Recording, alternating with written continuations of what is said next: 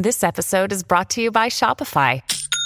Forget the frustration of picking commerce platforms when you switch your business to Shopify, the global commerce platform that supercharges your selling wherever you sell. With Shopify, you'll harness the same intuitive features, trusted apps, and powerful analytics used by the world's leading brands. Sign up today for your $1 per month trial period at shopify.com slash tech, all lowercase. That's shopify.com slash tech. This week in PlayStation, we're talking about our fourth annual PS I Love You XOXO PlayStation Awards. The biggest miss of the year, the biggest moment, all the highs and lows of 2023. We'll have all this and more because this is PS I Love You XOXO.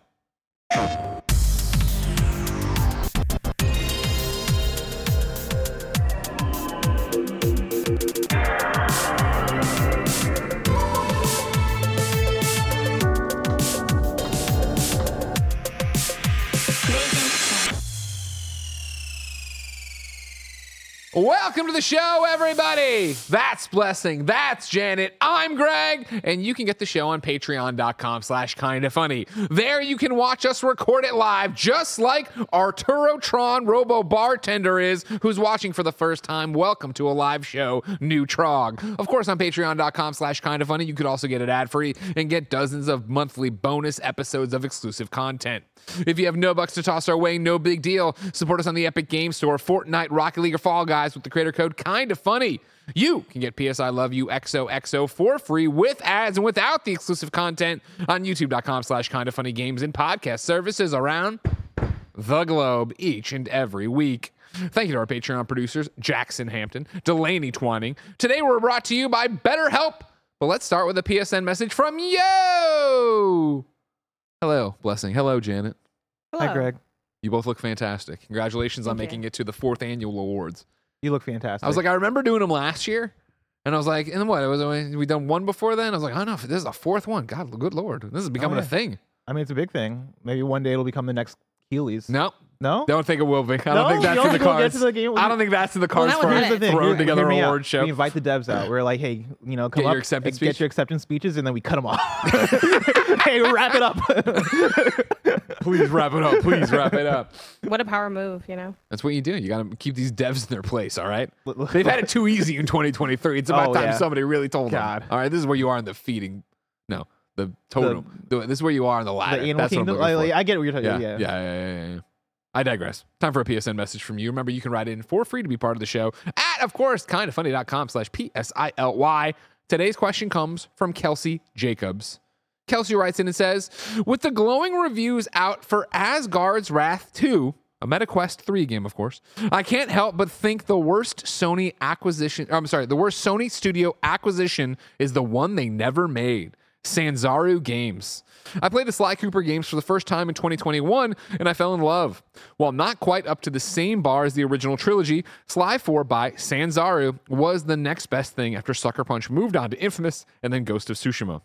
Up until the Bungie acquisition, Sony's MO was establishing a solid relationship with the studio before buying them. And that's exactly what they had with Sanzaru and Sly remastering the Spyro trilogy, aka one of the original mascot icons of PlayStation, certainly couldn't have hurt either.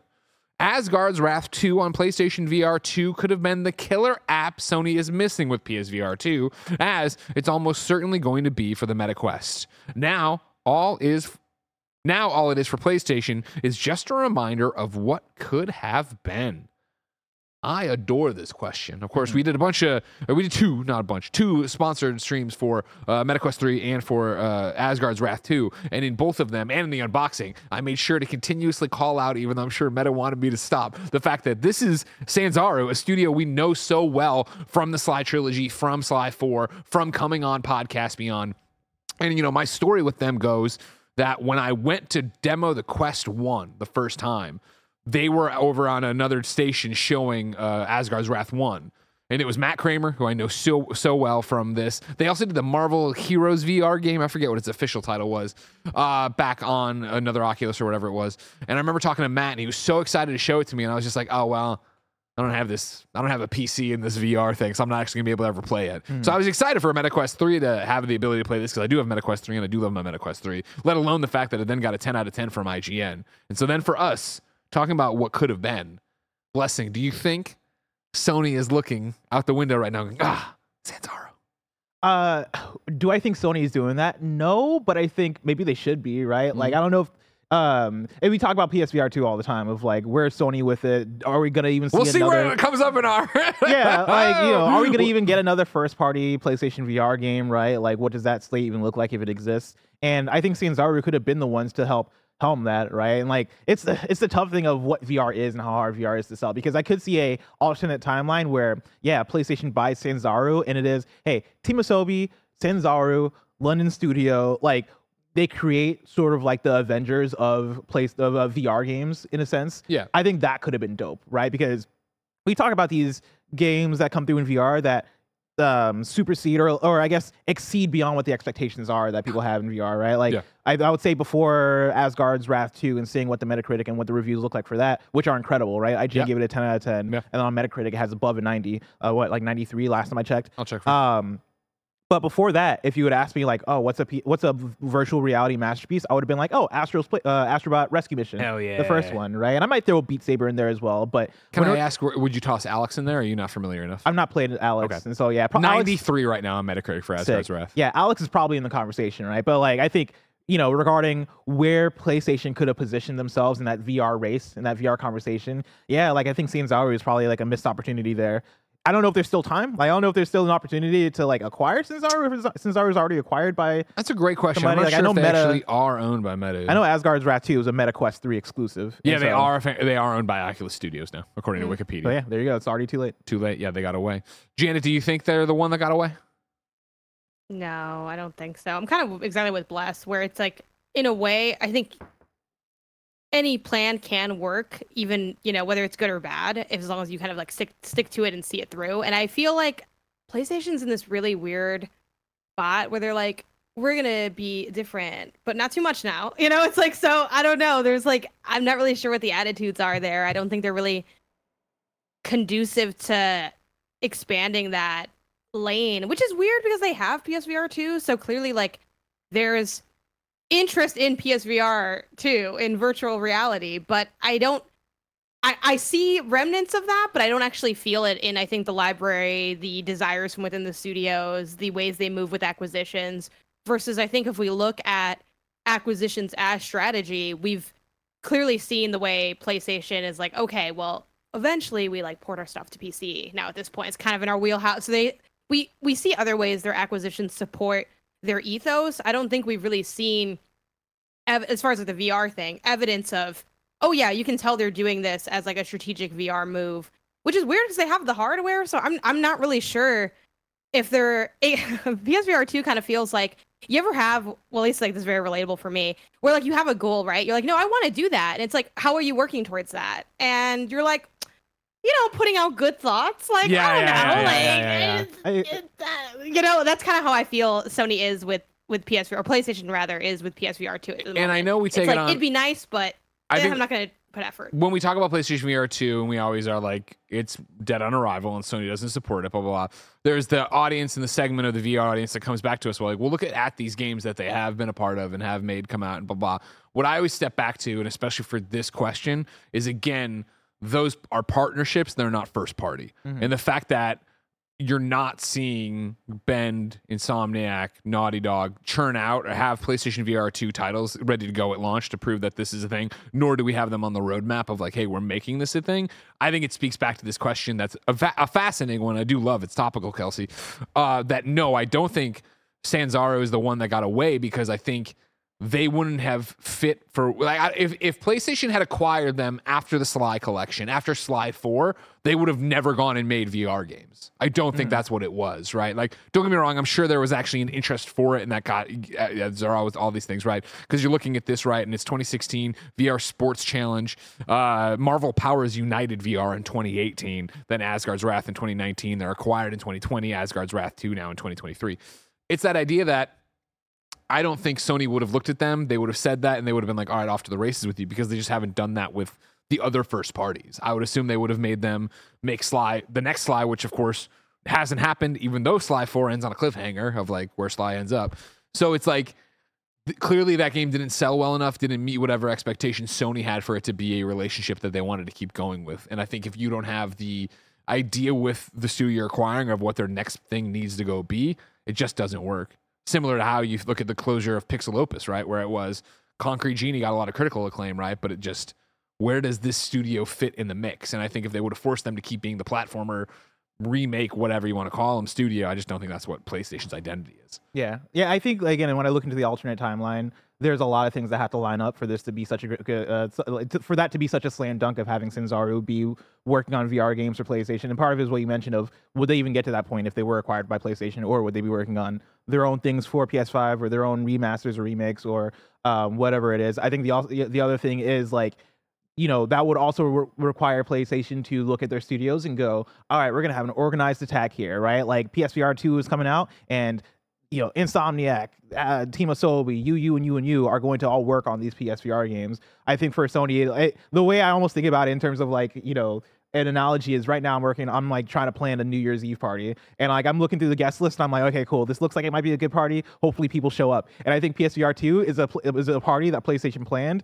and they were like, all right, hopefully some first parties show up, and everybody was like, uh, nah, man, that part is Who's too- gonna be there? You know? yeah, this was gonna be there. Oh, that seems like a, uh, too far of a drive for us to get there, right? Or like, oh man, I got another party I'm going to. And that party is on the PS5 proper, right? Like, I think it's one of those things where PlayStation has this platform, they created this hardware and went, let's put this out, and then just nobody like uh, PlayStation. I don't think they're the type to like force any of their studios to do things, and so if no, if it ends up that none of their studios want to make a PSVR two game, then it's like, oh, all right. But then the question becomes, does PlayStation force some of these studios to make VR games, right? Like, should that would that have been um, the route where it is Team Asobi, Sanzaru, let's say Guerrilla with Horizon? Sure. Yeah, let's make a let's make a VR game. Let's make this. Let's create this slate that's going to sell people.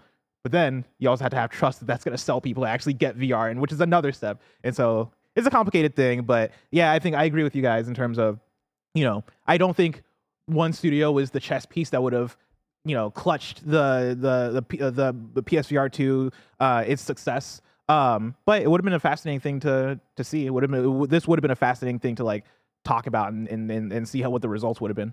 Yeah, for a launch lineup, we all felt underwhelmed by, right? It Mm. would have been interesting if it could have had this Asgard's Wrath 2, or even if it was at the end of the first year, or you know what I mean, calendar year of it being out, there was a chance for it to be there. But we will see. And again, it's interesting too of like you, what we've talked so much about with VR is the is the concept of well, eventually Alyx has to come to PlayStation VR 2, right? Because this is such a small pool of consumers, you need everything on everything.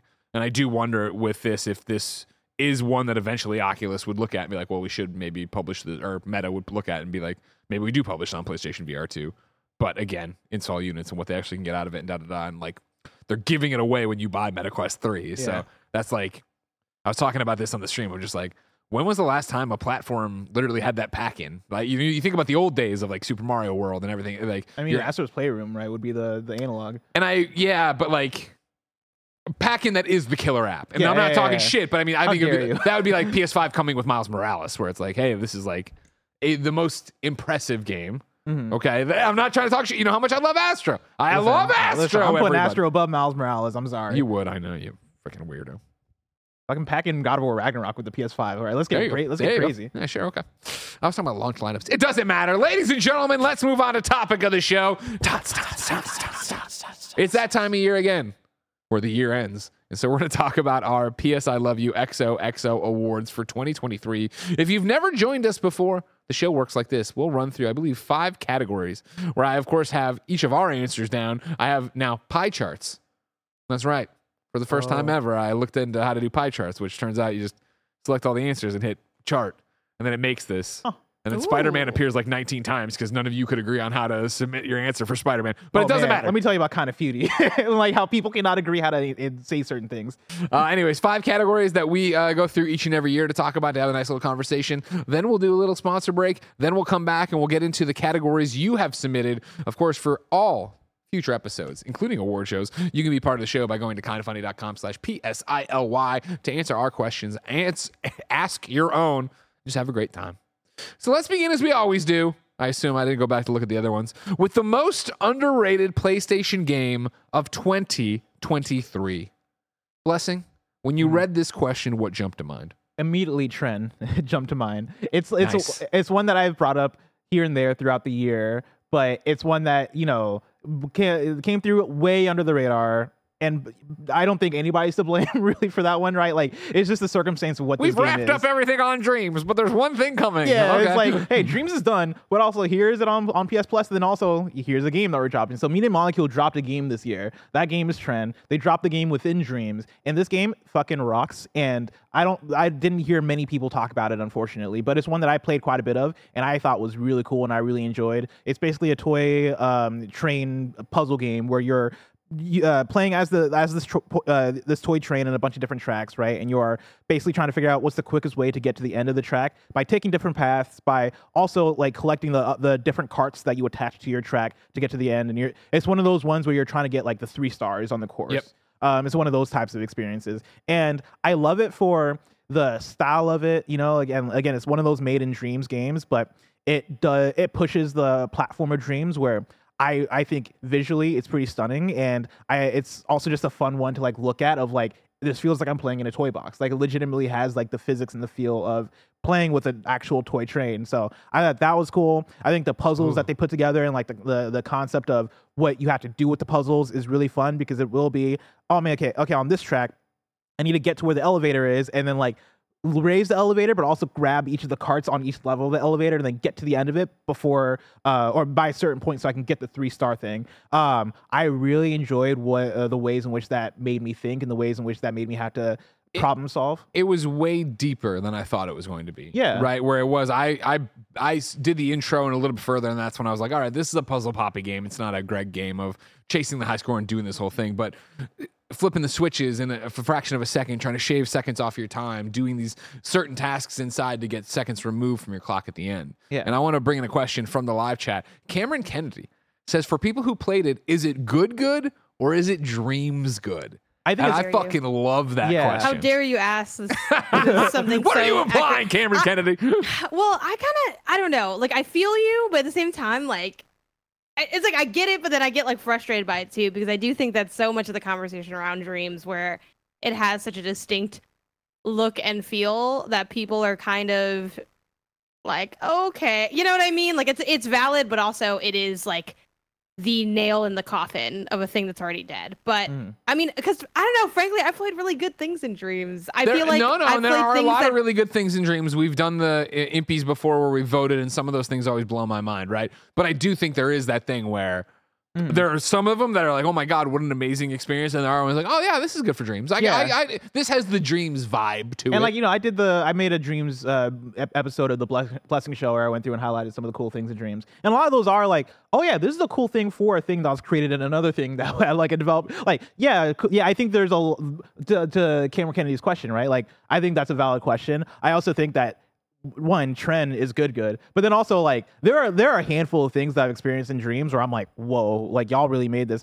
um i forget if you guys were on the same impies judge panel for this one but there was a game called lock um i talked Yeah. about it Oh, I wasn't, but you were. I, I I definitely was. Um, and I talked about it in that blessing show about this game Lock. And Lock is like, oh man, it's like such a good first person puzzle game that reminds me a lot of something like The Witness. That I wish, like, man, the thing that the thing that I wish Dreams could implement would be an export button. That is, Yeah. hey, export this outside of Dreams. And see, that's my thing with Yeah. Tren and to Cameron's Kennedy's question, but I was going to say it beforehand is that I do think, and this is something we talked about originally when Dreams launched, and we were the possibilities and like people saying like different ideas they had for it. And I'm talking about like Media Molecule, like their hopes and dreams for it. Tren is good enough that I think it should be exportable, have its own tile. You click on it, and whatever backend stuff just gets you straight to it, rather than booting Dreams.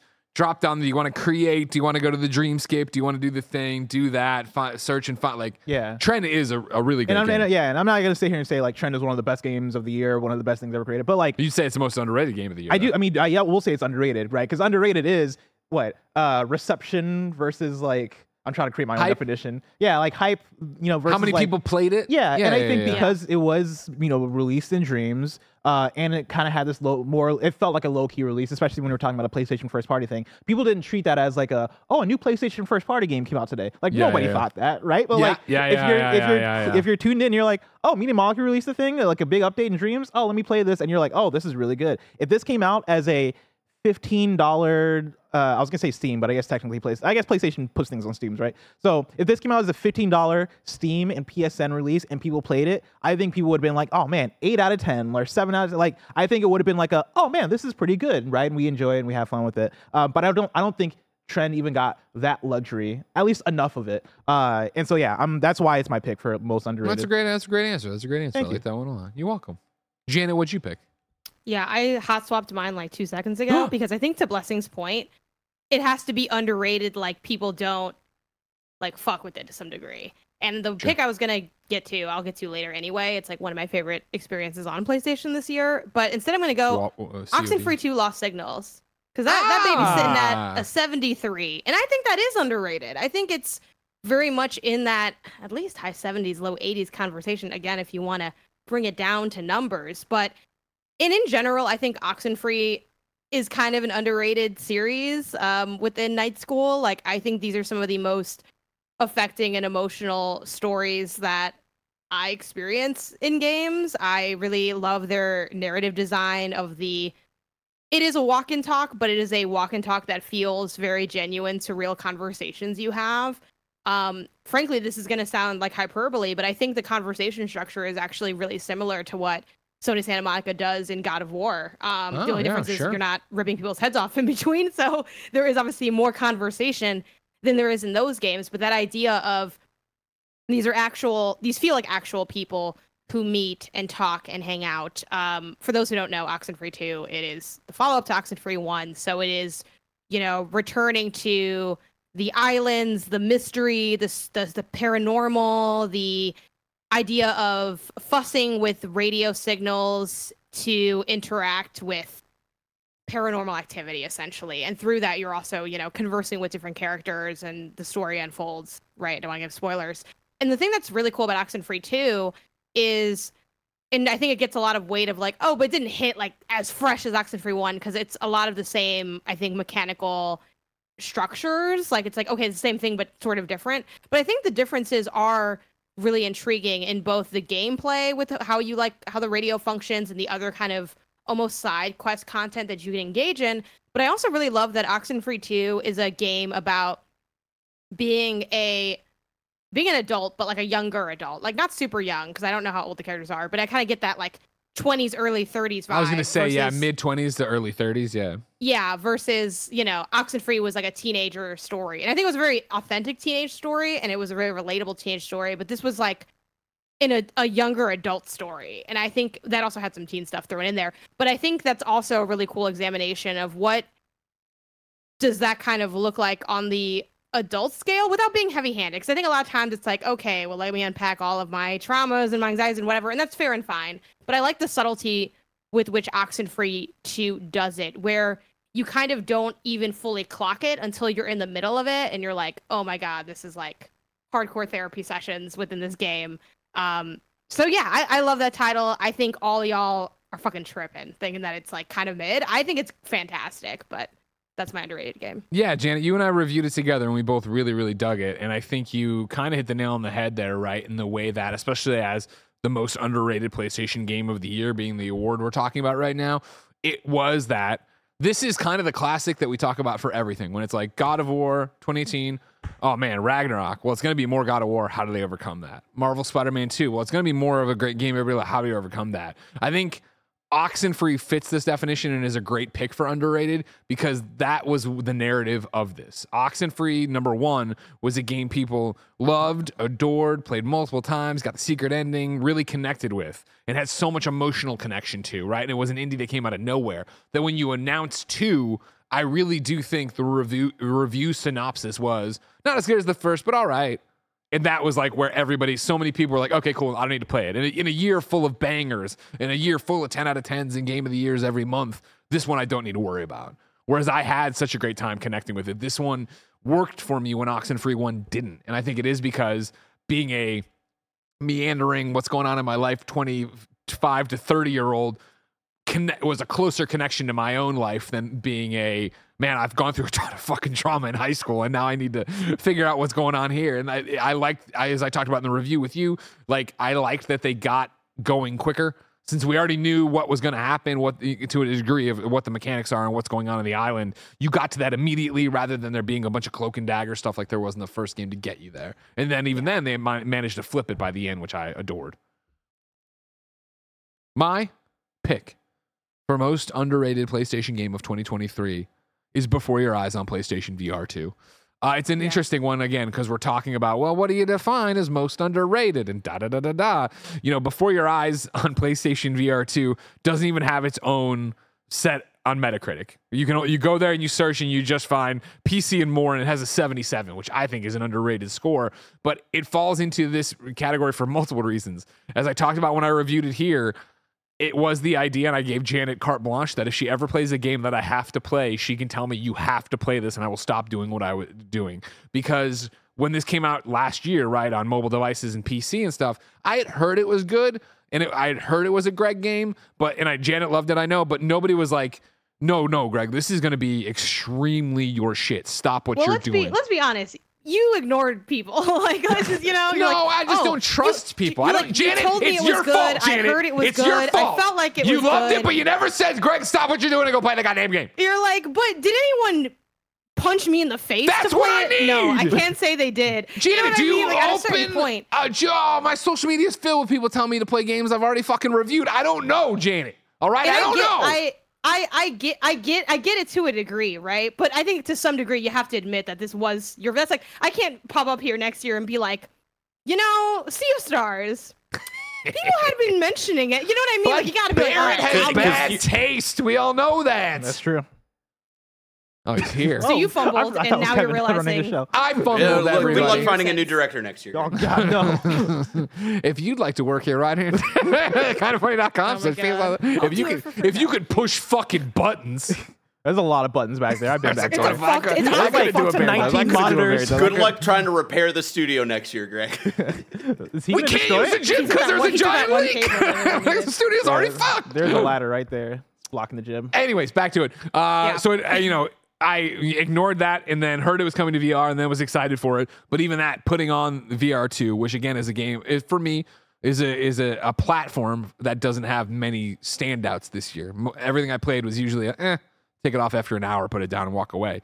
Uh, this is the one that you know I played through and bawled my eyes out inside of the VR world to take it off and be at my desk and be left with that sadness. You know, I mean, obviously, the, as you already know, I hope the you know game starts with you already dead. You know, you're being ushered, you know, to be judged or whatever your mm-hmm. soul, and then going through and controlling with just blinking your eyes to go through and Yeah. relive your memories to see how your character got here. Like it was just stunning and amazing, and I think since. Well, the reason I put it here for underrated, not just the Metacritic, not just the fact that it's just you don't even. I think people don't think of it as a PlayStation VR two game, so I don't think people play that played it. Yeah. I think that since there's not really any hype outside of a select few for PlayStation VR 2, you couldn't move the needle on it. And I think that even the fact that it was popular last year on different platforms, including mobile and PC, it's that idea that usually when an indie game makes the jump after being beloved somewhere else like that and comes to consoles, there's usually more fanfare. I feel for it. Not all the time. I am painting with a broad brush, but this is one of the ones since it was on PlayStation VR 2 and people were kind of eh about that. They were super eh, if they even knew about this. And again, it's it's my most emotional experience this year in a game. Yeah. Yeah. Blessing, have you played this game yet? Yeah, yeah, I I played it um w- w- around when I guess when Okay, we were okay. playing PSVR two stuff. I think it was right after Greg talked about it on the show. I was like, okay, I'm gonna play this thing. I played through it, and yeah, like I, I for me, it's a it's a shout out to narrative games that are under two hours long that Mm-hmm. are emotionally effective. Because I think for me this year was Before Your Eyes VR and then Venba were the two where I'm like. All right, let me play this thing, and then two hours later, I'm in my feels, and I'm like, "Oh goddamn!" Like that got me. That really worked. Um, and I love playing a few of those every single year. And like, you know, yeah, Before Your Eyes for sure is one that I'm like, I, I think is a must play if you have PSVR two. Uh, it's the sucky thing of like, you gotta have PSVR two though, right? Like, you can't play this on just basic pl- base PlayStation five. Correct. Yeah, because you Yeah. gotta control it with your eyes. Uh, Um, and it, like, I also just really want to quickly shout out just to echo it. Yeah, Before Your Eyes is such a fantastic game. Um, please go play it. It's on Netflix as well. So if you have, I I know you have a phone that has cameras on it. Probably there's maybe one person listening that doesn't. And if you are, you can't tweet at me because you don't have a phone. So I won't. We will have no way of knowing that you existed. Um, go play it. It is genuinely like I think it's. I think it might quite literally be a masterpiece of a video game in my opinion. I think the fact that it's again scores on everything. A uh, 77, y'all are that uh, that is criminal. It is so fantastic. I think I really think if more people played it, it would be more in that conversation of when we talk about the best indie games of all time, like Before Your Eyes would be in there with like that Dragon Cancer and the Yeah. other heavy narrative hitters. Like it is so freaking good. So yeah, please play it. I think even if you're not part of the church of Before Your Eyes, the way like me and Greg I think are, or in blessing to a degree, like you'll at least like it. Like I can't imagine you playing it and being like, Blessings in church because his partner brought him. He's like, I don't I'm find here. this offensive. I like these I games. didn't You guys are just more vocal about the games. it's We're in fair the to say you probably don't Yeah. you don't like it as much as me and Greg. Is that No, I liked it a lot. Okay, okay, okay, my bad. Listen, I don't we know. can fight. I'm ready to like history. lay down my life for this game, so I just didn't want to like throw you in Listen, there are we, too is this gonna be heavily Life is. Strange Erasure again? I love these No, I didn't want. That's the thing, and I didn't want to do that. But I'm like, I also don't want to be like, I'm at like this is like maybe a 10 out of 10 for me, and I don't know if it's more of like an 8 out of 10 for you. Oh, you know I what I I mean? see. Yeah, yeah, Still sure. a high score, but I didn't want to like you know Yeah. put words in your mouth. But then I got fucked either way, so it didn't matter. What did the audience think for most underrated PlayStation game? The audience, looking at my poll, has risen to the defense of one CJ Splitzon, who was in the live chat, is in the live chat, and had said a while ago, I'm already worried that humanity will go overlooked. Worry not! With 6.4% of the vote, Humanity is Oh, the number yeah. one most overlooked and underrated PlayStation game of the year 2023, according to the audience. Uh, you loved Humanity, right, Puzzle Poppy? Yeah, I really, I really, really enjoyed Humanity. Humanity was actually my second pick under uh, uh, Tren, and so Nice. yeah, I didn't even realize that th- that was that was the audience pick, and so this works out very nicely because yeah, that was a game that came out um, for PSVR two as well, right, as, as well as pl- base PSVR, PS5. Um, correct me if I'm wrong if this is an exclusive for PS5 or if it's on PC. Let me know. Um, but yeah, like thought it was really cool. Had a really dope art style, art direction to it. Right, it's another one of those Enhance games games that like you know they make uh, Tetris Tetris Effect, they make like Rez Infinite, those kind of experiences, and it's always the cool audit uh, audit auditory, yeah, auditory. Um, like Humanity is on Steam. it's on Steam as It well. is on Cool, Steam. Yeah. uh, but I think it's PlayStation console exclusive. Um, but And yeah, it- like it had the PlayStation VR version too, or There- in Yeah. built in. You know, Yeah. But yeah, really cool art style, really cool idea, right? Like it's it's essentially um oh lemmings, yeah, it's essentially lemmings, right? Where you're commanding like these groups of people to go into different directions and like it's a lot like l- the last guy. All right, PlayStation Three. I don't even know what that is. I love What the the last, guy. guy. No, okay, blessing. You need to go play the last guy. It, will take you like 10 minutes to get like a feel for what it is, but Is it anything on Yeah, Mario I- versus Donkey Kong? It's And better. yeah, I played it during. Remember when we did that review of PlayStation? God, what did they call it before? Their collection thing. It was uh, like the instant game collection. Oh no, the PlayStation Plus library. No, I don't talking know. Is that PS thing Plus? named It doesn't Oh, matter. You PlayStation Now, played it PlayStation in the. Now. Yes, PlayStation Now. Yes. Oh my God, who could Got it. forget? Um, yeah, I played that, and then I looked into it, and then when I saw, and then I saw Greg's review, which was so funny because I was like looking for content on the game, and it was like Greg being like, "Hey, I played this game," and it was just so funny. But anyway, I don't want to. Con- Humanity is cool. Like It's it's the, really cool. the goldies like getting the sort of it's such a satisfying like thing to chase in terms of level achievement because it's ridiculous and weird i feel like humanity is if kids the game kids made sense um which no shade to kids it was fun but you're kind of just you know clicking on things and seeing what happens and that was sort of the joy of that game humanity has a lot more It's more direction designed. groundedness to it um i really enjoyed it a lot Uh, in second place, completing everyone here in what they probably think and feel. Sea of Stars for Barrett Courtney with 4.5% of the vote. Mm, Barrett, do you agree Sea of Stars the most underrated PlayStation game of 2023? Uh, PlayStation uh, that gets a little weird. Uh, like I, I, I like Humanity as like the kind of winner for the community there because it is uh, uh console exclusive. Yeah. Where Sea of Stars, like I played that on my Switch. You know. Yeah, I yeah, think it's there. overall, maybe overall, not just talking PlayStation, maybe underrated, but Okay. Or maybe underappreciated by uh, certain Yeah. uh, you know games media people. I Uh, won't this- name, Because it is uh, rated names. pretty The high. same games Both that media- and Humanity are 86, 86. Yes. Actually, they have the exact same rating. And the saying- people who play it fucking love it. The same, the just same games, people. the same games media that voted it best independent game at the Game Awards. You know what I mean? We we played it. It's fair. I the That's royal fair. we though. not Yeah, not I don't me. know. If, I did five hours. I don't know did if six certain hours. people here, you know, played it. Um, I'll go back to it one day. yeah. And then off your audience vote, there's a three way tie for third. Uh, it includes Dredge, Remnant 2, and then Mm. Octopath Traveler 2, which Mm. is a game I did really, really love. But I also played on my Switch this year. I've been hearing a lot about Remnant 2 being like the game. Andy loved it. Andy, miss. Andy loved it. Why I call him Andy, Andy? I don't know, but I did. Andy, Andy. Andy, Andy. Andy, Andy. We're moving on to our second category best PlayStation trophy list. And here's where you have to wonder is Spider Man just going to start running away with awards? Usually That's there's a lot I of things like, going A lot of things gonna write on. Spider-Man in here, Listen, like Spider-Man 2 should be able to run away with awards at some award show, and I'm glad. I'm glad when to be you honest. eliminate every other platform, Yeah. it gets a little easier. that is true. But even then, I'm like, let me pick something else. I pre yeah, that was the joke, right? So like me and Blessing both picked Spider-Man 2. Janet said on her pick, which I won't ruin right now, says uh, blank so that we don't all write Spider-Man, and I put it on mine parentheses, lol Janet. But Yeah. I do want to give Spider-Man all the necessary flowers of, you know, I know it's it's been interesting watching, uh, you know, our reactions as a the media.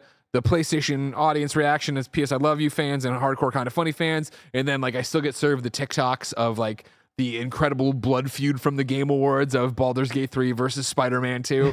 and when people want to hate on Spider Man 2, or even when it had launched and people were just making funny TikToks about it, it was the idea that you could platinum it in a weekend. People were so upset about that. Whereas for me, I'm like, God, what a perfect experience. Where it's like, it left me wanting more. I didn't hate any of the trophies. I mean, there were Spider Man Miles Morales, tro- My- Miles Morales trophies. I remember having to sit there and farm and like, that's never fun. That's not what I Yeah. want to do. Whereas this was just a joy to play, to go through, to find stuff, to figure out what you're doing and have a great time with.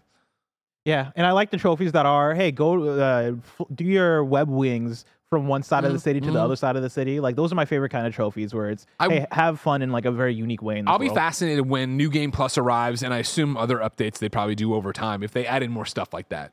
Of just Mm-hmm. like, all right, cool. like, Here's some DLC trophies, and they are get from here to there, do this kind of thing. Like, play Yeah. around with the powers because everybody, you know, it's a, a tired old trope when we talk about both Spider Man 2018 and now this, but of like the amount of people who just keep it on their PlayStation so that they can pop on and swing around for a little bit just to have that feeling again and go through and have fun with it. Janet, you wanted to be different. What do you got? Yeah, I want to be different. Um, the accusations are true. uh, C- Cocoon is the one I put on here, which admittedly, I think the only ding against the Cocoon trophy list is it's not like it doesn't invite intrigue into switching how you play. But some things I really like about it is it's very easy to get. Um, the it's because essentially there's like one main collectible, if you want to call it that, in the game where you like kind of approach these things, and it's like you got it. Um, and if you use a guide for where they are, it's like ridiculously fast because the game lets you actually zero in on each percentage of the game. The game within the UI, like when you press start for the menu, it shows like zero to a hundred every facet of the game. So you can really zero in on like a specific area. So going back becomes very simple. The only thing that I think they could have done better without changing, you know, sort of the core structure of the game is I would have loved for some type of um explicit chaptering or percentage reveal so Sure. that if I wanted to pursue it without a guide I could. That's the only thing I didn't like about it. I felt like the effort to pursue it without a guide would be just sort of guesswork because I don't think they communicated a lot about hey, well, how much, you know, where would this thing be at? What would I be looking for? Um, sort of situation. So I wish there was something that kind of zeroed in on that a little bit more for you. But yeah, it was quick, it was snappy, and Cocoon's a game that I really enjoyed playing. So I felt like it was fun pursuing that platinum as well. Um, but yeah, with the Spider-Man one, obviously that was the first that came to mind because, like y'all said, it's simple, it's an incredible game, and minus a few pain points, I really loved like some of what you got for doing all of them. Whether it was like a suit Mm. for like a side quest or like that little cutscene from the Spider Bots, I thought was very very cool. Awesome. And- Amazing. I think that's one of the best things that a platinum can do because Spider-Man 2 is one of the few games kind of ever where I was telling people, "Hey, even if you don't even care about the platinum, finish this thing specifically so that you can like see what you get out of it, you know?" And Yeah. it's like I don't often Mhm. get to say that about pursuing a completionist angle for any component of any game. And it's back to the point, right, that we talked so much about in the review and the spoiler cast with Brian, but the idea that, yeah, sure, okay, there's less stuff to do or than some games, you know, giant 50 hour, 60 hour campaigns. But it was the idea that everything mattered. Everything felt like it was fleshed out. Everything, you know what I mean? Like I enjoyed doing everything. And lots of these things you thought were just a side quest ended with like a really cool beat. Yeah. Uh, of course, the audience agreed with us as they always do. They never disagree with us. It's kind of funny. Uh, a whopping 64% of the vote is Spider Man 2 with various spellings. Both Marvel Spider Man, Ma- Ma- Spider Man 2, no hyphen, Spider Man 2 with a hyphen. Mm. Uh, there's a whole bunch, there's just goofy ass ones in here that I had to tabulate, which I didn't appreciate. But 64% of the vote there. Uh, your next closest one would be Alan Wake 2 with 4.3% of the vote. Jesus. That's uh, 64 dang. to Spider Man, 4.3, and then the, we just get into the tiniest of numbers. Does uh, anyone have a sense of like how hard that trophy list is or not? Because Alan that's Wake one 2? that I'm kind of yeah. I'm Alan kinda Wake 2 isn't pursuing that, but it seemed hard. like Yeah, I, I I thought about doing it when they dropped New Game Plus. I was like, okay, here we go. Or what do they call it?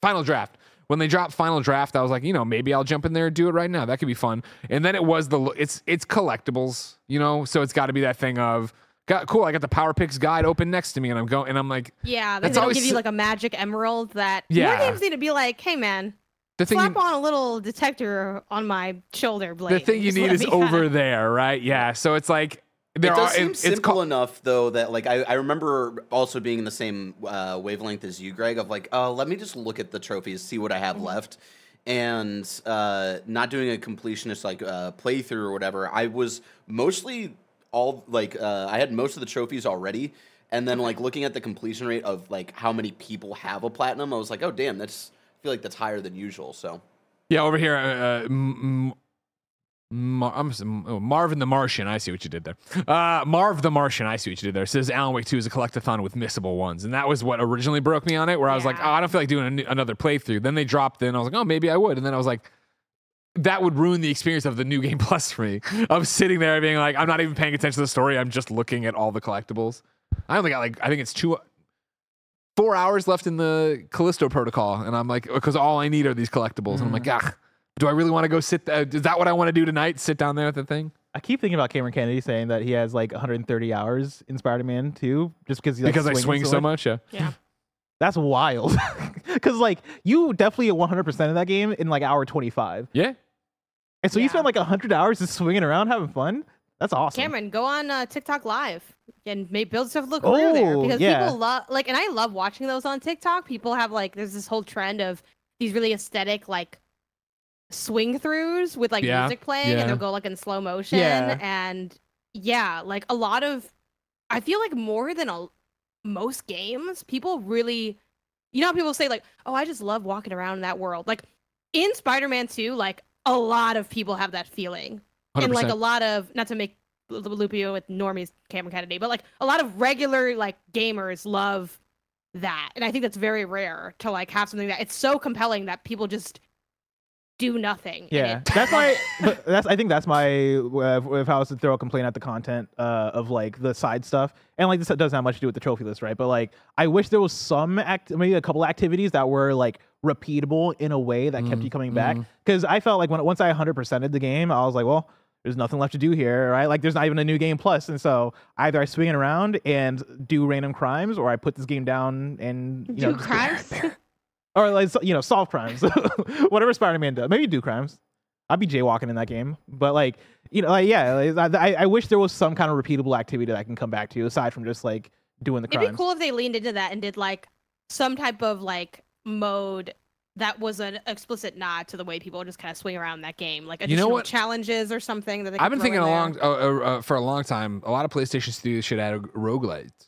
You know what I mean? What if they did that? oh my god a spider-man roguelite Do you know the crimes I would commit to get that? Ladies and gentlemen, you don't have to commit a crime to get the best kind of funny content. You can head over to patreon.com slash kind of funny, where of course you could watch us record PS I Love You XOXO for free. You could watch us record the other podcasts. You could get all the podcasts ad free, either live as we record them, on demand as a video, on demand as an MP3. And of course, you could get more than 400 bonus episodes of content like the daily Greg Wave vlogs, all on patreon.com slash kind of funny. But guess what, Jack? You're not on patreon.com slash kind of funny. So here's a word from our sponsor.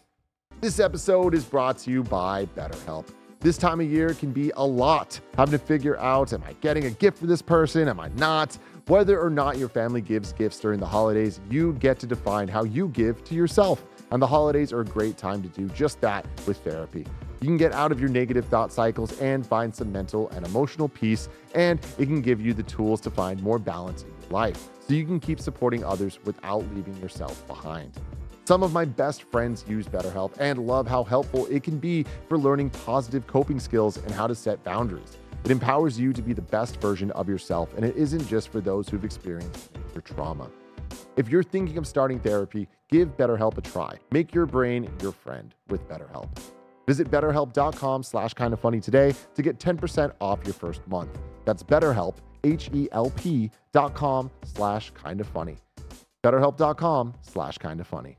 We now turn our eyes to best PlayStation Plus essential game. Janet, where'd you land?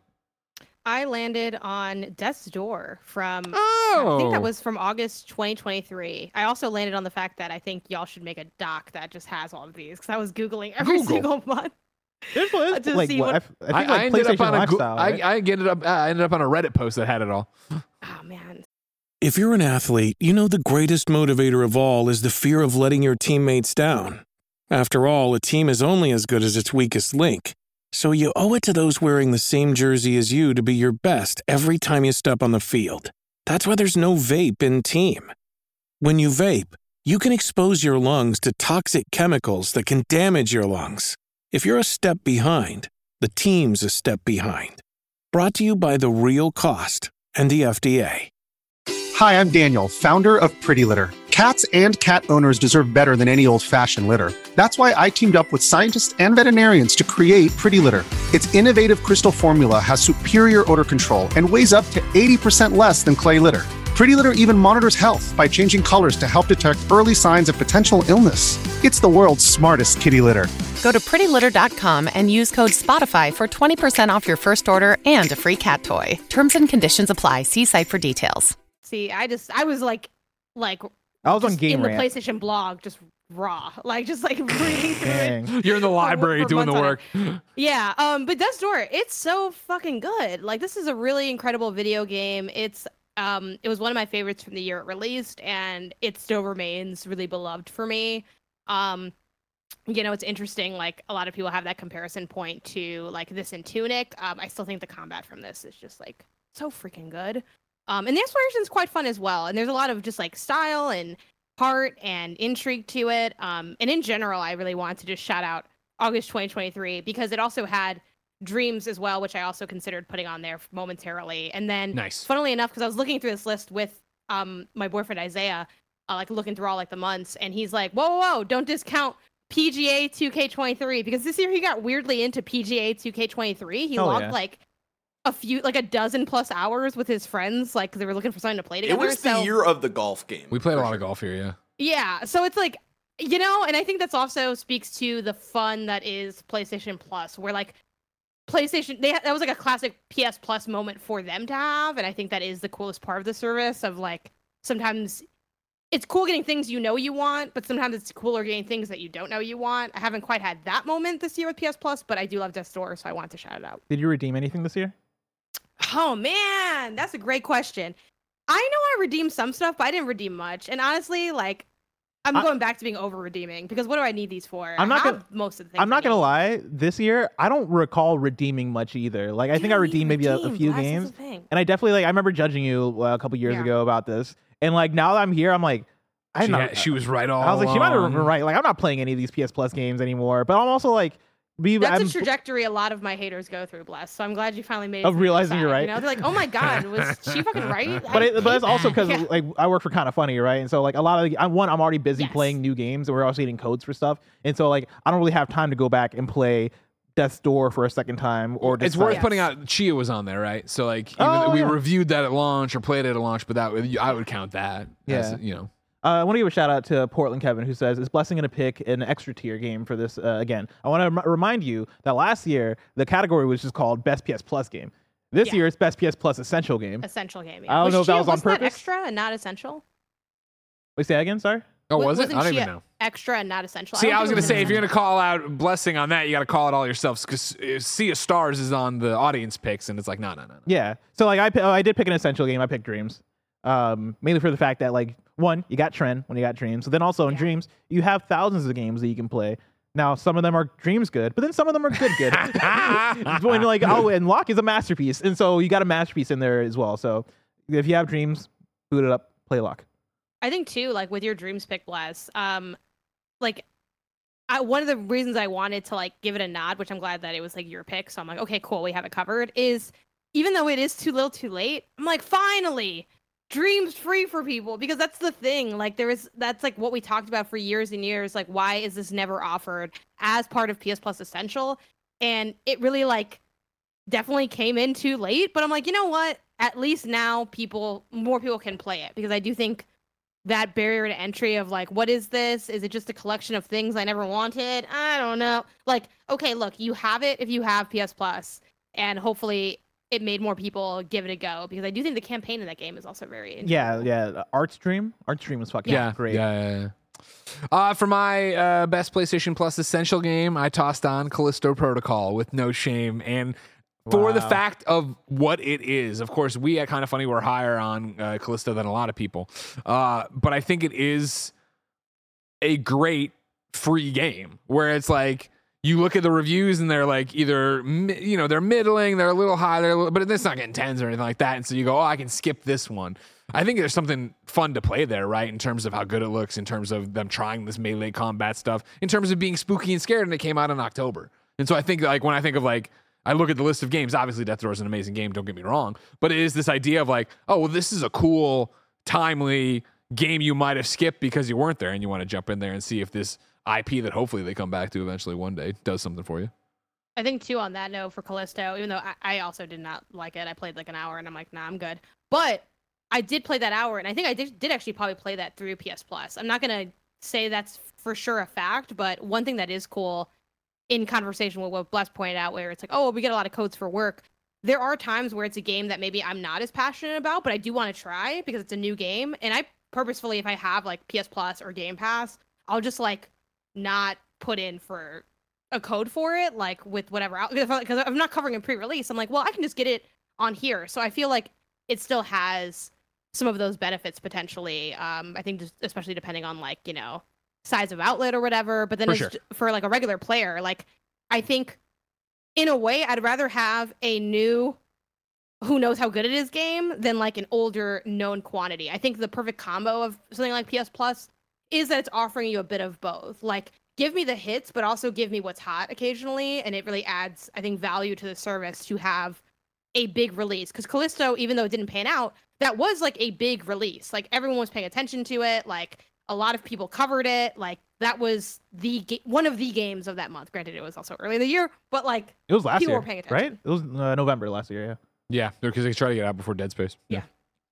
That was a wild one because like that was a game because you mentioned how we had kind of funny liked it. And it's so funny because we didn't talk about we did, uh, this wasn't one that we had a conversation about as we were reviewing. Like we didn't really know each other's thoughts until we reviewed it, and all of us were like, "Yeah, like this game's great." And like I remember, We have four out of five, right? And I was like, oh, yeah, you did great. I mean, I'm sure it'll be like sevens or, you know, Yeah. low eights when I was Yeah. talking to Glenn about it or whatever. I'm like, congratulations. And then I- reviews dropped. You're like, oh, we, this is one of those where we were not on the yeah, pulse. like I liked it. I like that. I, I I'd like to think that I and and also we have a good like finger on a pulse of like, yeah, no, this game's gonna probably review well, or this game's probably not gonna review that well based on like what we're playing. Yeah. But yeah, Callisto, we were all just collectively way off, right? Yeah. Uh, and like obviously like that's well, our not opinion. way. Well, I mean, don't get me wrong. There were like fours out of tens, but Yeah. like not way. It was like people were giving it like sixes. I'm like, oh Yeah. shit, Well, for me, I think it was like even after we recorded our review, I Metacritic, remember I was DMing some, I was re- DMing a reviewer from like another outlet, and they're like, "Hey, like, did you play Cal- uh, Callisto? What'd you think?" And I was like, "Oh yeah, I thought it was great. I thought it was awesome." And he's like, "Wait, really?" And I was like, yeah, yeah. you're like, no, he's we're like, having we're having a side conversation over here on a Discord, and they hate it. Yeah, Liter- no. 69 is what uh, Callisto Yeah. is. Really? looked it up. Yeah, yeah. Yeah. Ah, man, I don't know, man. Like, I get like, it, but is I'm it also like, underrated wow. to y'all? And I'm kind of curious. Like, do you or are you looking back like I guess by definition, I kind of see it, you know, or I- like is it like by oh, definition, tripping? I, I I would say for me, I would say a little underrated, but I also see it. Like all the all Right, the right. criticisms people say, I'm not like, no, I don't. Like I definitely see everything people are saying. I think I just didn't mind that stuff as much. I, yeah, I agree with that. Yeah, I I think 69 is underrating it, but like. I would go into the low 70s. I, I think that, I think that's so. It's like I'm really like Yeah, I'm talking about fractions of points here. That like so it's a weird thing to say. I think the it's back to similar what we were talking about with in a di- similar but different to Before Your Eyes, where I think or not before. Uh, yeah, wasn't it? no Oxenfree. Oxenfree? where it's like one of those things that because it was a contentious review of like people are all over the place on it, then people were just walked away being like, oh, well, it must not be that great. And I don't think that's an accurate representation of the game. I think that for a bunch of people, the game is going to be a great time and you're going to really enjoy yourself as a horror fan, you know, Dead Space fan, whatever. But then it's not. I'm not trying to discredit the people who didn't like it that are also those people. It's it's a weird one where I Yeah. think I think I, that's why I think it's a great play, PlayStation Plus game because it is. Try it hey, out. try it out yourself. We liked it Yeah. legitimately. It's like So the difference when. I'm like, you know, I'm talking to somebody about the game and I'm like, yeah, and like the combat system is like Punch Out, and they're like, yeah, the combat system is like Punch Out, right? Like Yeah, a different, yeah, yeah, same yeah, thing, yeah, yeah, different yeah. tones of like people are like, oh, that's good. No, that's not good. yeah. Let's move on to the category called Best Studio. Janet, go ahead and speak for me. Uh, it's Insomniac because they, you know, made Marvel Spider-Man 2. This is like one of those classic issues where sometimes with awards, it's like, well, this one kind of reveals the next one. I think at the end of the day, it was. Well, it's weird to say it was a quieter year for PlayStation because I feel like there was a lot of noise, but the noise wasn't necessarily like great in a way. So yeah, I mean, I think they're the, the obvious pick. Um, I did flirt with the idea of maybe going like, oh, like Sony Santa Monica, drop that DLC. And that stuff's great, but I think at the end of the day, like Marvel Spider-Man is Marvel Spider-Man. Like not only is it an incredible game, but it is like the thing that you're playing exclusively on PlayStation. Like I it's it's almost impossible like for me not to conceptualize giving it to them. But then at the same time, Bless, I'm interested with what you put down because I do think there's a conversation to be had there for best studio. Yeah, I mean, I think this one's a little bit of how you interpret it, right? Because I Yeah. got when I was filling out the doc, I turned to Greg and I'm like, when we say best studio, are we saying PlayStation Studio or like are we expanding that out? And My thought is interpret the questions however you want to, right? So Mhm. it's the best studio that was on PlayStation. yeah, and so my answer is Capcom. Uh, and that is because we got Resident Evil 4 remake, but then also we got Street Fighter 6, and both those I would say are the, the, some of the biggest games of the year, alongside of something like Spider-Man, right? Of course. But when I go through my list of my favorite games this year, I mean Street Fighter 6 is high up, right? Like Street Fighter 6 was such a um, a smash hit for me, um, and then coupling that with a Resident Evil 4 remake, which is such a smash hit for so many people, and it's a game that I really Mm. enjoyed when I played through. Um, I think that double hit this year uh, puts Capcom in a place where it's like, man, these guys don't miss, right? And like they've been on this um, trajectory for a while of putting out games that have been great, right, for the last however many years as we've gotten into modern Capcom between Monster Hunter World, the monster, the modern Resident Evils, and the list goes on. But yeah, I think this year having that double hit of Resident Evil 4, Street Fighter 6 for me puts them on another uh, echelon. I know it's a tough thing because like also you know they're a publisher at the same time, and so like.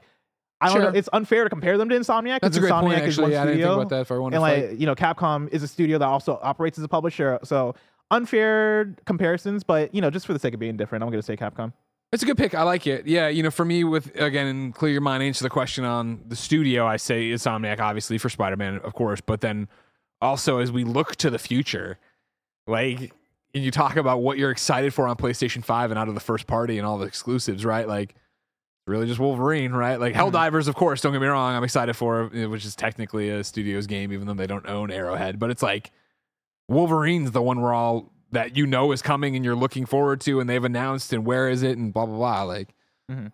that's what I, I, I for me that's why it gets dropped in there. Whereas Capcom did it had a you're great not year. looking forward to monster hunter wilds i get it I really am. you know, I, I, I, the final one of the listener one was your exclusive that you're excited for, and I, I almost went to. I'm like, oh shit, no, well that doesn't That doesn't make sense, but you know I can't wait for that Monster Hunter. Don't worry about that. Uh, of course, the audience once again agreed with us because they always do. Seventy-one point nine percent of the vote goes to Insomniac and the various spellings of Insomniac, which there aren't that many ways to spell Insomniac. Well, you guys figured it out to make it harder on me, which I appreciated. Behind it, of course, was Sony Santa Monica with six point nine, nice percent of the Nice. vote, uh, and then Guerrilla Games was in there as well with one point two. Remedy was happening uh, as well, so I appreciate that. Also, uh, I think Barrett pointed out that we forgot to mention the audience pick for PlayStation Plus Essential Game, which was Death's Door. Mm, I thought I did. I apologize. No, yeah, Death's Door Uh, it was the clear and away winner there, and then it's like into granular ass percentage points. So Yeah. that's what's going on over there. Thank I you. only Barrett. dropped it in chat because I, I forgot if we had mentioned it or not. no, I appreciate that. Thank you very much for making sure we were honest on that. This is a question I wanted to bring in while we're talking about Insomniac being a studio. Obviously, they've had a hell of a week with a giant leak of information about Wolverine, about dates, about a million other things. Uh, Boogie writes in and says, "With the Insomniac leaks, uh, do you think it'll have an impact on game developers joining PlayStation Studios? As it is not the first big security breach to happen." then puts in parentheses PSN and Naughty Dog. I think it's a simple question of no, not at all, because like Yeah. this is I mean, hopefully PlayStation will fucking figure out a better security method and pass all that information on, but who else do we want to look at? Rockstar, Suicide Squad, uh or so Rockstar.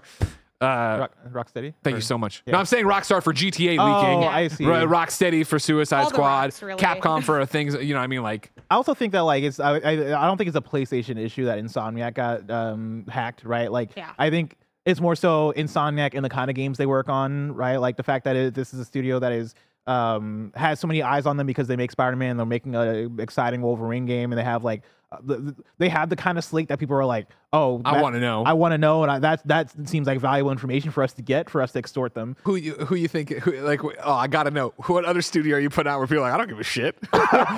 See, I wasn't even thinking about that. it's, it's it's just a really funny, question, and I don't. It's not a quality question. I would I would thought like I like the idea that the hackers are going through the list and they're like, Yo, we can "Ooh, hack. We can hack EA and find out about a Madden. See, I was gonna be like, oh yeah, okay, well, let's look at PlayStation. What they got? Uh, Media Molecule. I don't know. Yeah, Insomniac. Yeah, that's the one. Um, but yeah, and I also think Insomniac, uh, the way, in the way they operate, right? Like they only got acquired a few years ago. I don't know if that like. I don't think PlayStation acquires them and goes, "We're gonna make Here's your our cybersecurity. yeah, we're gonna make our security systems your security systems." I assume that Insomniac probably op- uh, has like that part of their operations probably independently, and so I think it's it's it's if PlayStation has any effect on like them being the ones that are hacked, I think it's more so maybe just the eyes that are on Insomniac as opposed to anything else. And to that, right? Like I think Insomniac also probably wants a parent company like PlayStation to go, all right, we just got hacked. What do we do? We're like, sue all us." these people and figure it out. I guess. Yeah, chase like give us your resources, PlayStation. blessing. Greg. Let's move on to the best PlayStation exclusive. Our final category of us before we get to the audience categories. Uh what did you pick? I picked Final Fantasy 16. Yeah, because I didn't want this to be a fucking like, monolithic. But we're gonna would you about say. Spider-Man 2 if you weren't worried about being different?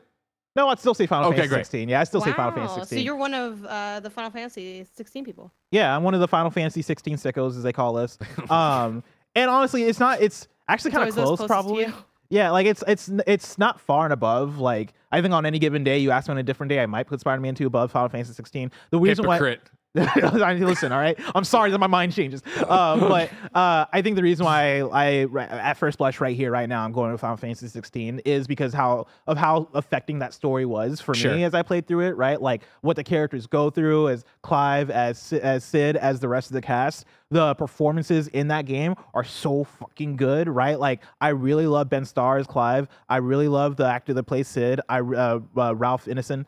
Um, I think the uh, back and forth between the characters and the relationships feels it feels so grand because it's Final Fantasy and it's dealing with magic and it's it's dealing with nations and royalty and all these things that are big ideas, right? But the way that they ground them in like specific characters and the way that they have this flow that almost feels like I'm getting seasons of an anime. Like I did a lot of comparison to this game to Dragon Ball uh, uh, Z, and that's mainly for just like the the way in which they level up each encounter with like the new villain of the week or whatever, or the new villain Sure. of this of the saga that we're in. And the way it starts off with, okay, here's this guy. Now here's the guy that's more powerful. Now here's the guy that's even more powerful. And like you're working your way Can through you believe them. the power of this man? Yeah, and like there are such hype moments in this game that like gave me goosebumps, right? Let alone the soundtrack, let alone the visuals, let alone everything. Like I think Final Fantasy 16 um for like even the complaints you can throw at it, right? Like I think it oversees that stuff. Like I think it it really does rise to the occasion, and like I, I just I just fucking love this game on another level. So for me, I, I would say it's the best PS5 exclusive this year.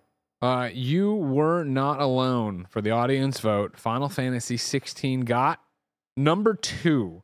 Uh, and I'm just gonna start rounding with about what the You can leave it at number 24 24 percent of the vote. Oh, okay, that's higher than I thought actually. Yeah, compared to the 58.3 percent of the vote that went to Spider-Man 2, which was, of course, Janet and I's pick.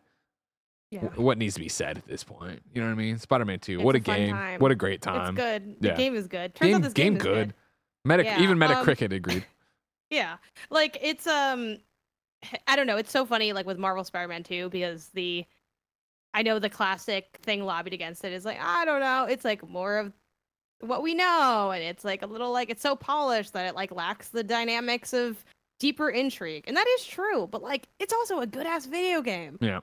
I'm sorry. Like it's not it, yes, it's not, you know, an exciting deep cut pick. It doesn't have a lot of um things to even debate positively or negatively about it, but it, it was a really enjoyable time. And frankly, you know, I've mentioned it on the show before, but I was personally really impressed with the ways that, at least for me, I felt like the combat did get improved in that it was sort of smoothed out a bit with like kind of mapping everything just to like face buttons and like off to the side. And yes, it is a lot of me just looking at cooldowns, but you know what? Whatever. I don't, you know what I mean? Like it is what it is. Like I, I still had fun doing that. I like being really OP in games. I like that this leans into it. I love the ways they sort of kind of forced you to wait on getting certain abilities despite being able to like level up really aggressively. Like I think they did a really cool push and pull with things. I like how they rolled out the side content with the main content. I just had a good time playing Spider-Man. Me too. So sue me, you know? It's like, but yeah, that was my favorite PlayStation exclusive. Again, it speaks to um, like what I want out of PlayStation exclusives in their studios, right? I want great gameplay and a great story and a great time, and I feel like that game was that. And it could have, you know, ah, I see people going through right. Uh, Anthony Corbett in the live chat. My only nitpick with Spider-Man Two was it was a little short and rushed story wise. Yeah, I, I, the rush bits, you know, eye of the beholder kind of thing, but like short, yeah, like still, I appreciated being done and feeling like I got everything out of it and wanting more. And again, as we've talked about, I know Games Daily on the day of recording today, Thursday, was about like our AAA games sustainable, right? Like I think shorter experiences would go a long way for that and see if we can get on the way. The one, my biggest, and I wouldn't have even thought about it till we were here doing the show, hmm. enjoying each other's company, watching that trailer. The saddest thing about Spider Man 2 is that here we are on the other side of it. It's done, platinum to put away, and I still can't stand the new Peter Parker. The oh whole- yeah. the Oh, whole, look at this. Look at this dude's face. Bring up his face the so I can fucking roast hope it. man was like, of course. When I'm playing remastered or my, or I want to want to play Miles Morales and the new Peter pops up, I'm like, oh right, they changed it, right? That's weird. And it was like, well, I'll play 20 hours of Spider-Man 2, and on the other side, I'll be like, that's Peter. And I look mm-hmm. at him like, you're not fucking Peter. Yeah. You never will be. I have a quick question about the whole is is this game too short conversation or Yeah. whatever. Am I forgetting like when the first game came out, did people also have that conversation? Like Marvel Spider-Man 1? No. That's I think that's ridiculous because they are literally literally the same length on how long to beat. If you want The only difference is main plus sides for Spider-Man 2, and I know it's like oh self-reported, like the data's you know not like the most scientific approach in the universe. Main and sides for two is 22 and a half versus main and sides for one is 25 and a half. But and like I guess the completionist is also longer for Spider-Man, so maybe that's kind of the gap. But even then, it's like that- only a few hours of a gap. The main and that's story is the because they cleaned up the side uh, stuff to Yeah. have it be more fun. That's like my whole go thing, back to Spider-Man. One and try to get that platinum again. That shit is not fun. and that's my and that's 100% the point i would have made barrett right where it's like i think it's rose tinted glasses where by the end of some of that spider-man like the fucking those last few sable bases i was fighting i'm like ah like i don't want to do this anymore but i need to platinum this game Yeah. I- so But i I feel do- like by the end of it i was like i need a break I do think there's something there because I still go back to the what I was talking about earlier. Bander S Spider-Man 2 would be longer with worse load times. Yeah, That's a great point. But I, I do think there's something to, uh, about to what I said earlier about like I finished Spider-Man 2 and there's nothing to do. Like I could do the Mysterio missions and that's about it, right? Whereas like I feel like for Spider-Man 1, there's still like stealth challenges I can go back and do. And like I, like, again, a lot of it is repeated content, right? Sure. Like once you three star shit, you three star shit.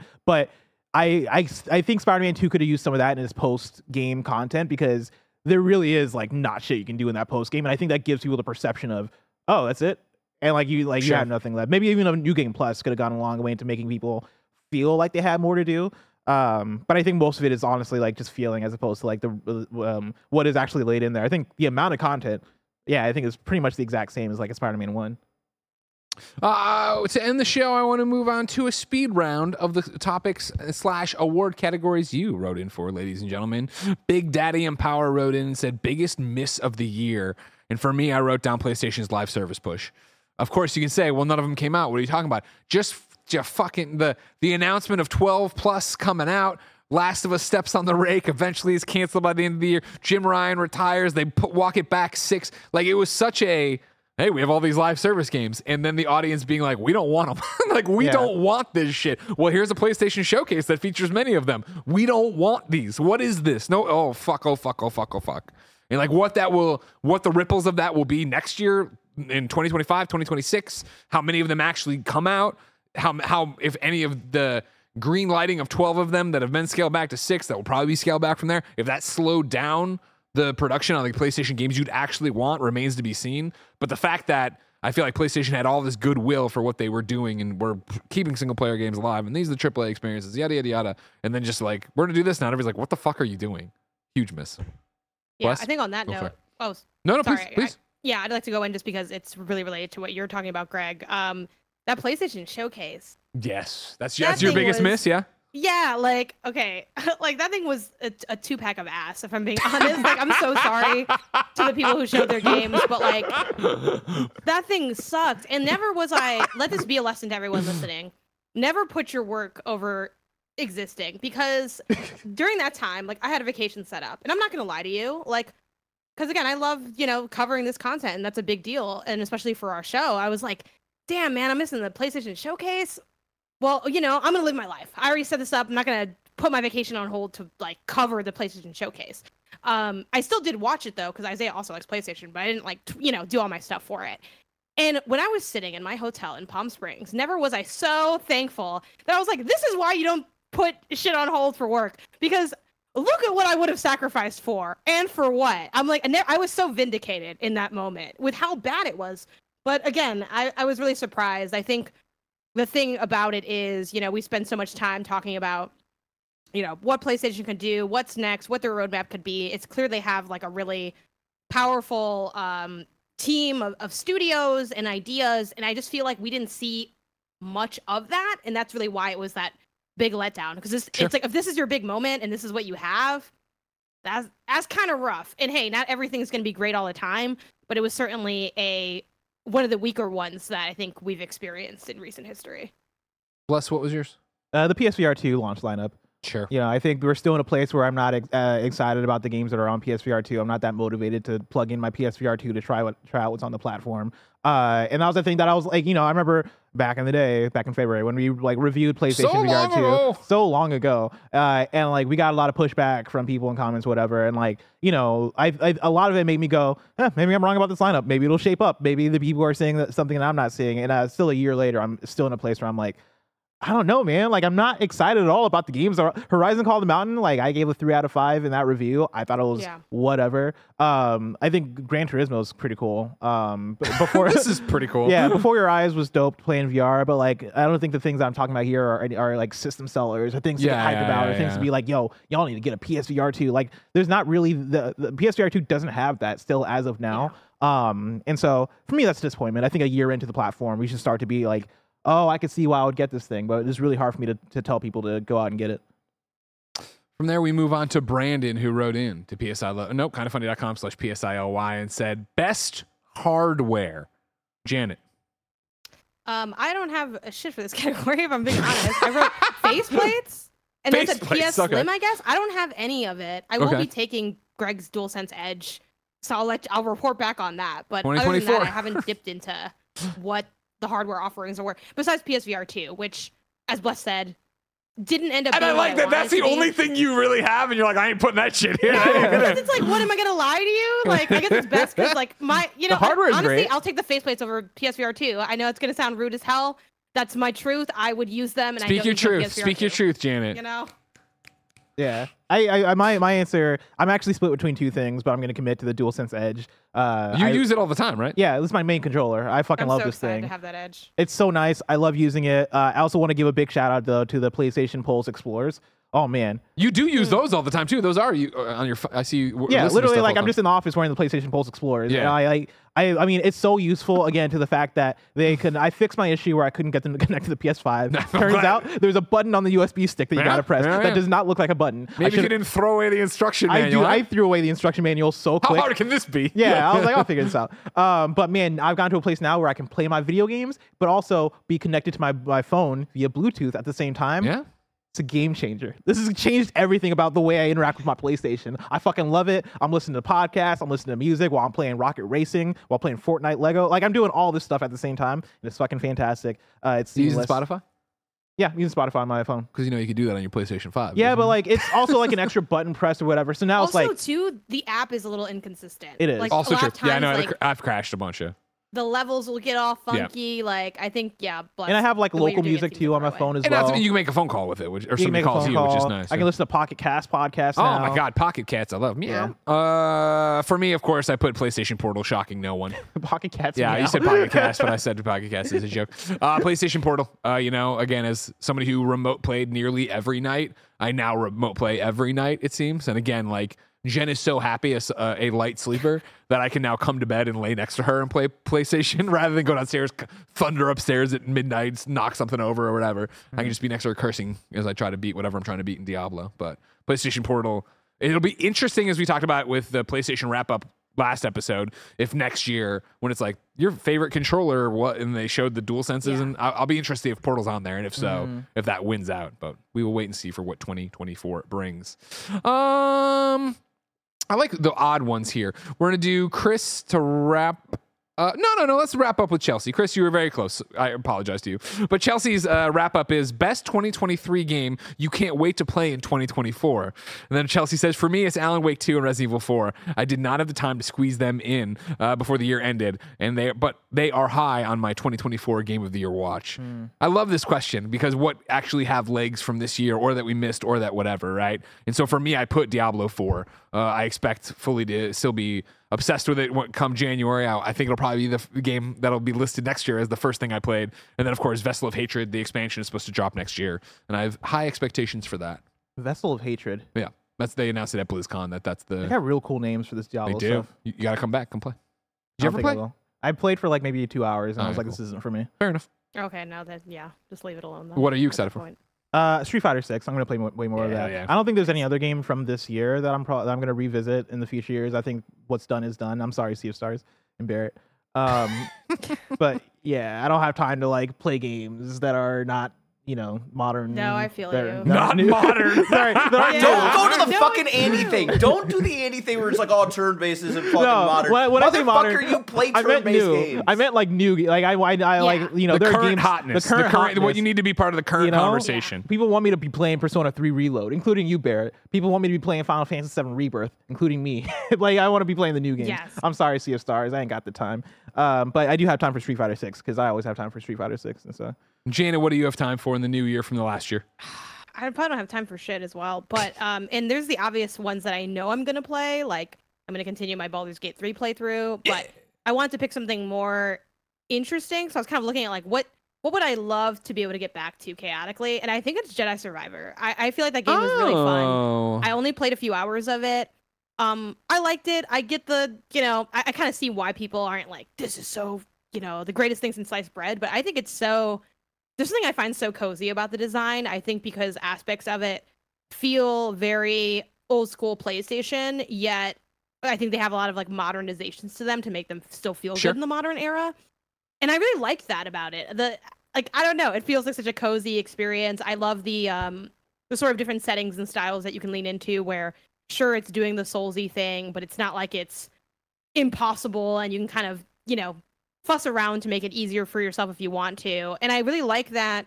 I played a bit of Fallen Order and I wasn't into it. And playing Survivor, even just those first few hours, I'm like, okay, they clearly took a lot of notes from the first one and made proper adjustments. And I really like that. So I would love to see that through. Um, I feel like it'll be a fun thing to randomly play at a random point in the year and have people be like, this is unrelated to what's going on. And I'm like, fuck it. You're, Like, well, well, just playing when you're Jedi getting ready for Star Wars Outlaws, right? When there'll be that'll be uh, on the tip of everyone's tongue. You could do it then. Sure. Uh, I don't want to ruin it though by making it. Con- you know what I mean? I want to just like let it be natural. Like I'd love to naturally just wander What a in game. on a rainy Star Wars. Outlaws you know? out next What a, year. That's no, cool. Survivor, but yeah, but hopefully that's great. Yeah. Yeah, I hope so too. But man, Survivor, what a game! That was there was a category that I we didn't do, but it was like the best shitballs Best moment. Star Wars game. Oh. No, and I put uh, the Callan Merrin run. So if you know what that means, great. If you don't, Yeah. no big deal. But it was amazing. Is that with all like the portals and teleportation shit? Just said, yeah, I'm not gonna talk about it. Oh, sorry. Spoilers. No, it's not. I think, I think por- that's not. a- That's not a spoiler. I no. Mm-hmm. Okay. mean, portals. Well, since we're not doing the other categories, can we do like one final PlayStation game shout out and just use it for whatever, whatever we want? sure. Okay, cool. Because I want to shout out Chants of Sennaar. Uh, that was my Oh, nice. potential underrated game, but it's an, at an 85, so it's like that's not really. You're like, ah, underrated. it's got enough ratings. It's fine. You know what I mean? It's kind of rated. Like maybe I would rate it a little higher, but not by something ridiculous. I'll keep it short because we're running long. But it's just such a fantastic puzzle game. It is my favorite puzzle experience of this year by far. I think it's so special, so different, so incredibly interesting. Um, go play it. It is a puzzle language game. Um, I'll kind of leave it at that because again, running long. But I think they make a lot of smart design choices to facilitate you engaging with this gameplay that is essentially guessing what a Sure. glyph might mean and then confirming it. Um, it's wonderful. Sometimes I'm walking back and forth for too long. That's my only gripe with it. But other than that, it it is freaking great, and I can't wait to finish it. I want to shout out my favorite uh, PS5 2023 game, Stellar Blade. That's it. Okay. Thank you. Yeah. Uh, and I'd shout out Venba then. I wanted to talk about it at some point in this uh, series, but or this episode, but it never really came around to the right thing. But Yeah. I, I adore Venba, another short, super fun indie game. Put you in somebody else's shoes, experience a different culture. I loved it. Blessing didn't listen to me when I said it, but somebody else said it, and he listened to them. So whatever. They were right. Classic. Yeah. Ladies and gentlemen, this has been PS I Love You XOXO, your final PS I Love You XOXO of 2023. And you didn't even know it. It was Janet Garcia's final episode as a regular weekly contributor to PS I Love You XOXO. That's right. Back in the fall of 2021, Janet stepped up when I said, hey, I gotta go take care of this wife that's about to have a kid. then I went on paternity leave. I came back, and Janet hung in there with us for the next two years. But now it's time to say goodbye from a weekly capacity, Janet. Yeah. I can't thank you enough, Janet, for all the work you've done for us. Yeah, thanks for having me. It's been fantastic. Um, I, I don't know. There's like a lot to say. Uh, obviously the show means like a lot to me, and like getting to hang out with y'all, um, has been such a pleasure. And we went through so many eras together. It was really fun seeing you know Bless step up as lead host during that portrayal leave time. But yeah, I mean, I I put a lot of thought into my decision to step down as like permanent third chair. I would, you know, of course, we'll be coming back to like hang out. I'm gonna be there for our game of the year stuff. So January you know, 10th, we're flying Janet up to be here in studio to hang out with us for the live games cast where we go through game of the year. So again, Yeah. this isn't a goodbye. It's just like, oh, okay, not every week. Yeah, um, essentially, I just wanted to sort of create space um, in my schedule. Uh, I feel like it was the, the a good next step for my career, just to kind of open things up. I feel like historically, as I've gone through things, in my experience, like you don't know how much is out there until you sort of put yourself out there. So sure. this is me kind of doing that, you know, in 2024. Of course, focusing in more on the stuff I'm already doing, right? So I'm writing on Pen and Pixels, I'm streaming, I'm doing, you know, other podcasts. I'm working on the consulting thing with mock reviews and all of that. But um, yeah, obviously, you know, if y'all love my podcast content, I do a lot of other podcasts. I'm on MinMax, I'm on Indie Council. I've guested a bit on Remap, but um, yeah, I'm really gonna miss you guys uh, over here on PS I Love You. PlayStation has been such a big pillar in my career and all its iterations. It feels really, really weird entering 2024 without like a PlayStation specific vertical. And obviously, like I can do what I want and like do whatever kind of coverage I want, right? But like it's it's weird not to have that. And like I don't know, it still very much is gonna live with me. Like I plan on just like playing all my shit on PlayStation, hanging out and keeping up with things and like, you know, continuing to be a fan of the show as you guys continue to, you know, hold down the fort. But yeah, thanks for everything. I don't want to be too like I don't know. I don't want to. I feel like I go for a long time, and I don't want it to be too long winded. But um, yeah, like I like love the hell out of this show, and I'm gonna like miss working with you guys every week. But um, yeah, thank you for having me during this time. It's been a fun era. We love you, Janet. You know that. We love you so much. Thank you for everything you've given us And of course, thank you, ladies and gentlemen, for watching PS I Love You XOXO throughout 2023. Of course, we will be back in 2024. Uh, if you're unfamiliar with Kind of Funny's usual schedules, it's pretty simple. Uh, January 5th is our anniversary. It will be nine years for Kind of Funny on January 5th, 2024. So we will be back in the office that first week of January, but you won't see any new content out of us until our big old stream starting at 10 a.m. Pacific time on Friday, January 5th, 2024, where we stream a whole bunch on YouTube.com slash kind of funny games, twitch.tv slash kind of funny games, talk to you about the year ahead and have a great time. Then, of course, PS I Love You will be back the next week with episode 200.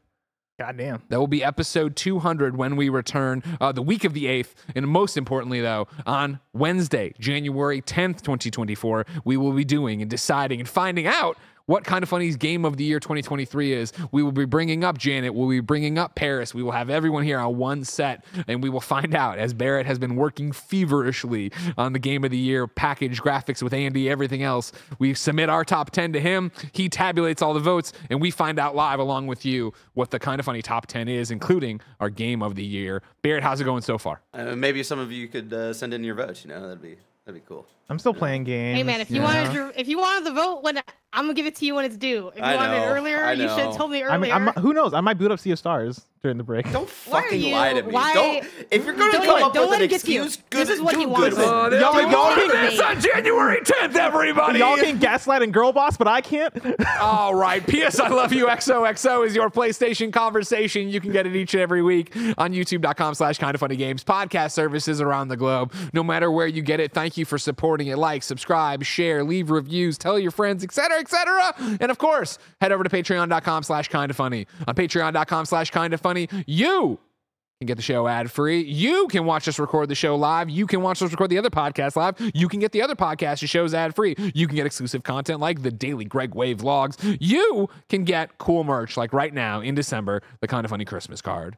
No matter where you get the show, no matter who you are, no matter where you are, happy holidays. And until 2024, no, it's been our pleasure to serve you.